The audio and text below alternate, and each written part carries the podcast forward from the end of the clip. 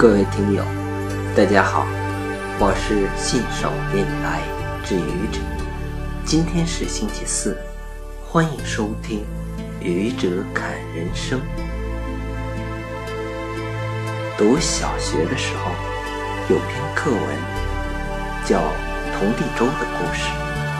课文里讲到，生物学家童第周在国外求学的时候。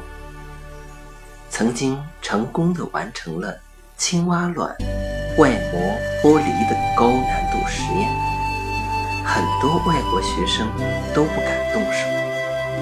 他的老师布拉舍教授高兴地说：“童先生真了不起，中国人真了不起。”当时读到这里，为自己是一名中国人而自豪。外国人能做到的。中国人也能做到，别人能做到的，我也能做到。这几句话让人热血沸腾。慢慢的，随着年龄的增长，越来越多的接触了外面的世界，我发现小时候的励志之语起到了它该起的励志作用，但同时那些话语。从一个侧面反映了一种弱势心态。外国人能做到的，中国人也能做到；别人能做到的，我也能做到。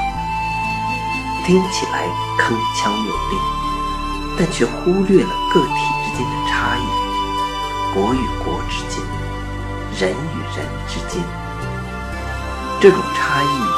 直接导致一些国家、一些人之间不具有任何可比性。而且，假设你是布拉舍教授，一位来自尼日利亚的学生是佟立洲，当他完成了实验，你会对他说：“尼日利亚人真了不起呀！”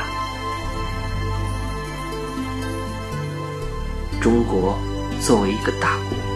早已经摆脱了过去的贫穷、落后，在很多方面跃居世界第一。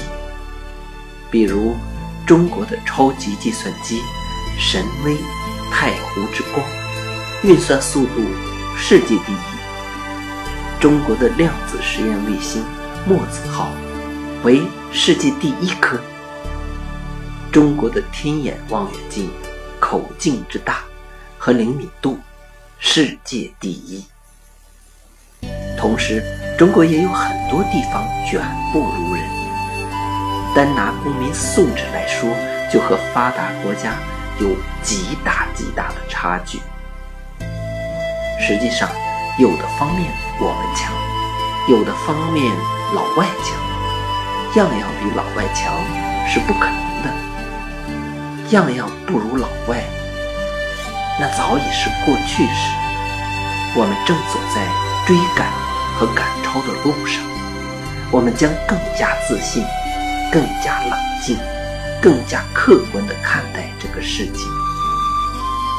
弱势心态有一定的正面意义，推动着我们向前发展。但为了更长久的发展，要抛开弱势心态思维，以平等的眼光。看待这个世界和这个世界上的人，勇往直前。谢谢各位听友，欢迎关注喜马拉雅主播信手拈来之愚者，欢迎订阅我的专辑《Hello》，每天一个声音。欢迎下载、评论、转发、点赞。或者赞助。